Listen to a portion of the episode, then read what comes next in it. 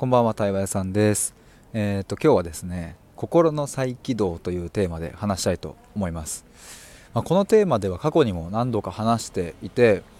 うんと、タイトルにもしたこともすでにあるんですけれどもちょっと改めてねこの心の再起動っていうのは、まあ、僕の対話屋さんの活動のうんまあ、原点であり核とも言えるし、まあ、コアな部分なんですよね。中心部分と言えるなというのを思ってで、まあ、こういう、ね、話は何度も何度も自分の中で整理したいし言葉にしたいなと思って、えー、そんな思いでちょっと今日は、えーと、収録をしたいと思います。今外歩いてるんですけども歩きながらライブではなくて、最近ハマっている歩きながら収録になります、えー、てなわけでちょっと本題に入る前にですねえーとお知らせがあって今度12月の9日土曜日にミシルさんとの対話会第4回目を開催します。えーと、実はもう11月の4日の回は定員が埋まっていて、えーとまあ、まだね開催前になるんですけれどもすでに12月回の募集をスタートしました昨日から、まあ、2023年最後にねなんかこうみんなと集まってそうだな、まあ、今年も最後だねっていう空気感でなんか楽しく対話できたらいいなと思いますし、まあ、なんか12月の終わりっていう時期僕はなんかね勝手にいいシーズンだなとなんか振り返ったりしながら来年のことも思いながら、うん、っていう時期だなと思うので、まあ、ぜひこの機会に対話会参加してもらえたら嬉しいです。えっと、参加したい方はですね僕の、えー、対話さんの公式 LINE にて、えーと、対話会参加したいですっていうご連絡いただければ、えー、大丈夫なので、えー、ぜひあの概要欄にリンクののリンクを貼っつけておきますので、えー、覗いてみてください詳細載っけておりますというのと今度11月の1日にですね僕前から言っていたこう本を出しますみたいなこれノートで出そうと思うんですけど、えーとまあ、その有料ノートという形でね出すんですけれども、まあ、それを出しますっていうのとあともう一つは対話のプログラムのクライアントさん募集もします。がただですねあの対話プログラム受けたいですって言ってくださる方からご連絡を最近いただいてですね。で僕もあのちょうどねあの毎月月初1日に募集するっていうこのサイクルをちょっとやめようかなと思っていたタイミングででやめようと。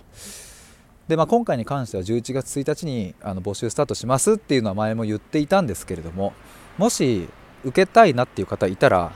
11月1日を待たずに僕の方にご連絡いただければ嬉しいです。今後は毎月1日のサイクルじゃなくってえっ、ー、とそのね、プログラム見てもらってあいいな受けてみたいなと思った方が、うん、申し込みできるような形を僕も今はね模索しながら作っているので、まあ、なので、えーと、形形式が変わっていきますっていう、えー、そんな感じでございます。是非お待ちしているので、えー、よかったら公式 LINE 登録してみてください。あそう今後の進め方というかね募集のあの形式についても公式 LINE の方とかでもお知らせ出しますのでよろしくお願いします。えー、てなわけで本題ですけれども、まあ、心の再起動という言葉について話したいと思います、まあ、これはね僕がいつだっけな。うん多分今年に入ってからなんですけれども、うん、僕の中でしっくりきた言葉でで何の時に思いついたのかもちょっと正直も思い出せないんですけど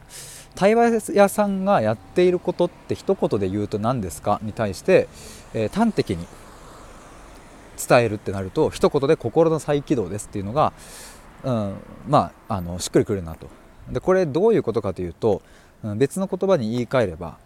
うん、その人自身の感性を復活させるとか、うんと、あと自分への信頼感を取り戻すとか、うんまあ、そういう感じですね。感性を復活させること。で自分の信頼感を取り戻すっていうことですね。で今言ったこの復活とか取り戻すとかまあ、あと再起動っていう言葉にあるようにですねつまりはもともとはあったっていう意味合いがここには含まれるんですよね。あの生み出すとか新しく作るとかじゃなくて再起動なので。で感性を復活なので取り戻す自分の信頼感を取り戻すなのでもともとはあったっていうじゃあこれいつなのかっていうと子供時代であるっていう、まあ、赤ちゃん生まれた時から子供時代、まあ、もちろんその個人差はあるのでね、うんと、もうあのかなり早い段階でそれが失われたっていう人もいるでしょうし、うん、10代後半とか20代超えてから、うん、っていう人もいるかもしれませんが、まあ、いずれにせよですね生まれた瞬間から、えー、自分の感性がなくなって生まれた瞬間から自信がなくて、え自己否定をしだすような赤ちゃんは、まあ、いないと思うのでね。僕たちはあ最初からそれは備えた状態で生まれ生まれてくるっていう、うん、っていう前提で僕は話しているんですけれども、まあ、ただこの自分の感性を失ってしまったりとか自分への信頼感を失ってしまうっていうこの過程はですねあの絶対通るんですね。人間の精神的な成熟過程の中ではまず通るっていう。ここを通らずして、うん、と成熟はしないっていうのは、まあ、これはあの、まあ、僕が今まで対話してきた中でも話を聞いた中でも感じますし自分自身の実体験としても感じますし、うんとまあ、あとは僕もいろんな本を読んだりしてね、まあ、特にあのニーチェの三様の変化っていう、うん、ラクダ獅子小児っていうこう3つの段階を経るっていうところの話なんかはもうまさにその、ドンピシャでそれを言っているなと思うんですけれどもちなみにこのラクダ獅子小児っていうこの3段階何かっていうとうんと、まあ、超簡単に説明すると、まあ、ラクダっていうのは、え、勤勉とか従順とかそういうふうな意味合いを指して言っている言葉ですね。ラクダ。動物のラクダですね。でこのラクダっていうのは、えーとまあ、空をこうあの舞っている竜。竜によって支配されているっていう、まあ、ここでいう竜っていうのは例えば親とか社会とか、うん、そういう決まり事みたいなそういう価値観が竜であってその竜によって支配されているのがラクダであるっていう。まだこの状態は、えー、自分っていうこう自我みたいな真の意味での自我っていうのをまだ確立できていないって要はここはまだ自分の感性とか信頼感とかっていうのを復活できていない状態であって。ただ人生どこかのタイミングでこのラクダがですね俺はこうしたいんだっていう風な思いを持った瞬間にこの竜を倒さなければいけなくなるわけですね。要は自分を縛ってくる社会的な価値観とか、まあ、学校とか先生とかね親はみんなそうですね。そういうのに対してどこかで疑問を持ちあこれは間違ってるんだってこの社会が間違っていて親のこれが間違っていて私はこうしたいんだっていうふうに思うその瞬間がやってくるわけでその時に第2段階の獅子に変化するっていう。獅子になってその竜を倒すんですね。ラクダっていう勤勉とか従順とかの権下であるラクダから獅子に生まれ変わって竜を支配していた竜をもうぶっ倒すと、まあ、それは獅子っていうのは怒りとかねそういうものの象徴でもあったりするんですけども。でこうするとですねあの今まで見えていた世界っていうものが、まあ、いかに自分をこう支配していたかとかいかにこう陳腐なものだったかみたいなものに気づきそして自分っていうものをどんどん確立していく段階に入っていくっていう。でただこの獅子止まりではいけなくってこの獅子からさらに小児という段階に、えっと、入っていく、まあ、これは純粋無垢とか遊び遊戯するとかね融通無下っていうそういう言葉にもなんか変わるようなものですけれどもあの獅子という怒りの状態からこの遊びっていう、うん、要は自我っていうものを確立した後にその自我さえも、うんと、スーッと消えていくようなだからこの世界をありのままに観察し、うん、そこに何か、うんと、自分っていうものを強烈に出現されるのさせるのではなくってその世界の流れに沿ってというかね。あの、まあ、遊びの状態、まあ、子供の状態ですね、まあ、ただここでいう子供っていうのは生まれたばかりの子供とはまた打って変わって、えーとまあ、自分の自信とかねそれこそ感性を復活させている状態での小児という、まあ、状態なのでこれは子供とは明確に違う段階に入るっていう。まあ、このラクダ獅子小児っていう三様の変化っていうものがあるんですけれども。あのそこで何で言ったんだっけ？あそうそう、まあ、この そのやっぱ人間はですねその最初は自信とか感性とかいうのを持って生まれてくるけれども、まあ、どこかで、うんと、ラクダになるんです従順になっていくんです親の価値観とか。知らず知らずのうちに、うん、それが普通だ当たり前だと思い込んでいくわけですね。これは必ず通るっていう。でその後に獅子に化けてその縛ってきた竜を倒すと。でそれを突き詰めていった先に待っているのは純粋無垢で、まあ、遊びの象徴である小児、まあ、子供の状態だっていう。でまあここを経るわけですけど僕はここの中でも、まあ、ラクダから獅子に化けるっていうところの、うん、お手伝いをしているってい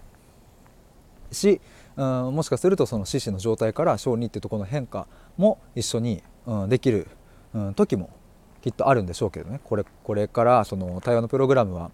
まあ、3ヶ月だけじゃなくて6ヶ月1年とかって伸ばしていこうかなと思うのでそうやって時間をかけていけばあのそういう変化を一緒に経るっていうこともできるんでしょうけれども今僕がね心の再起動というふうに言ったのはまさにこのラクダ勤勉従順の権下であるラクダから、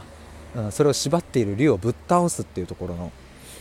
獅子に化けてぶっ倒すっていうところがまさに心の再起動であってまあそれをうんとぶっ倒した後に再起動されるとも言えるしぶっ倒す過程こそが再起動しているとも言えるし、まあ、ここはねあのいろんな見方があるなと思うんですけれども。まああの何はともあれこのラクダから獅子へっていう、うん、ここをやっているなという感じです。ちょっと整理されてきました僕も今。で、まあ、なんで僕はこの心の再起動をやっているのかといえばですね。まあ、僕自身がその経験を通ったっていうことがまず一つ。そしてそのラクダから獅子への経験を通して得たものっていうのが本当に素晴らしいものだなと僕は思いましたし、まあ、そしてこの過去今までクライアントさんとも、うん、と対話してくる中で今振り返ってみればあきっとこれは心の再起動をできた結果対話を通して再起動できたんだなっていうふうに思わせてもらえる機会も今振り返ってみるとたくさんあってね。やっぱり僕はここ通あ作っていきたいと。でもっと原体験のところに迫ればですね僕は、うんと、5歳の時に、うん、自分でねあの幼稚園の劇のこういう役やりたいっていうのを、まあ、手を挙げて選んだんですけれどもそれをね、えー、母親から否定されてむちゃくちゃ怒鳴られて怒られたんですよ、まあ、この辺りの、うんと、詳細はねちょっといろいろ話したいんですけどもし気になる方は公式 LINE 登録してもらえるとこの時のあの音声をお渡ししますのであもしすでに公式 LINE 登録してる方はちょっと僕に一報くださればと思うんですけど、まああのまあ、めっちゃ端的に言うと5歳の時に自分でこれがやりたいと言って選んだものを親にめちゃくちゃ否定されて怒鳴られたという経験がありですね、まあ、その瞬間僕は感性を失ったんです自分への自信も根こそぎ持ってかれました。ああこうやって自分で選ぶと怒られるんだっていう。そして母親っていう存在5歳の僕にとってはまあ大きいのでね。そんな母を怒らせてしまった自分は、まあ、いけないんだということで母親が喜ぶ選択をするようになっていったなと思います。で時を経てその20年後僕は25歳の時に、まあ、死死になったんですね。母親が亡くなる4ヶ月前でしたけどそこで僕は、まあ、ついに怒りを出して、えー、とその5歳の時の話も全部言いました。あの時のこれがっていう。まさかね25の時に20年前の5歳の頃の出来事を鮮明にね怒りとして伝える時が来るなんて僕は思いもしなかったんですけれど、まあ、ただそういう、うん、僕の中での原体験があってね。で、まあ、それを通ったことによって、まあ、やっぱりその親の価値観とかね社会の価値観とかに苦しめられている人たちの力になれたら嬉しいなと思って。でまさにこの対話っていうのも、うんと僕がね大学生の頃からずっとやってきたことだったりするので、まあ、いろんな要素が噛み合って今対話屋さんという形になりそして今僕は心の再起動のお手伝いをしているというふうな、まあ、そんな感じの流れですおおちょっと今 おおってなったのは僕もちょっといつもこのタイトルを決めてバーッと話し出すんですけど今日ちょっと話した結果なんかああなんかそうそういうことかっていうのをちょっと自分でも今気づけたのでここの辺りの話はちょっとねなんか改めていろいろまとめたいな。まとめたいなと言いつついつもサボってしまうんですけど。公式サイトの方とかにもねちょっと今の話いけそうっすね。ということで、えー、ここまで僕の整理する収録に付き合ってくださり聞いてくださりありがとうございました。あのー、今ねこのラクダの状態だけどその自分を縛ってくる竜ですね。空をこう舞っている自分を支配する竜、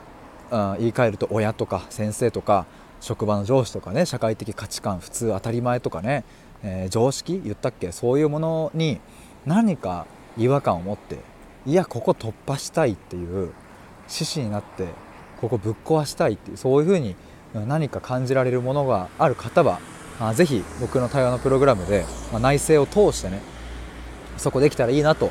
思います、えー、ということで今回は心の再起動についてお話しいたしました。ありがとうございます。以上です。バイバーイ。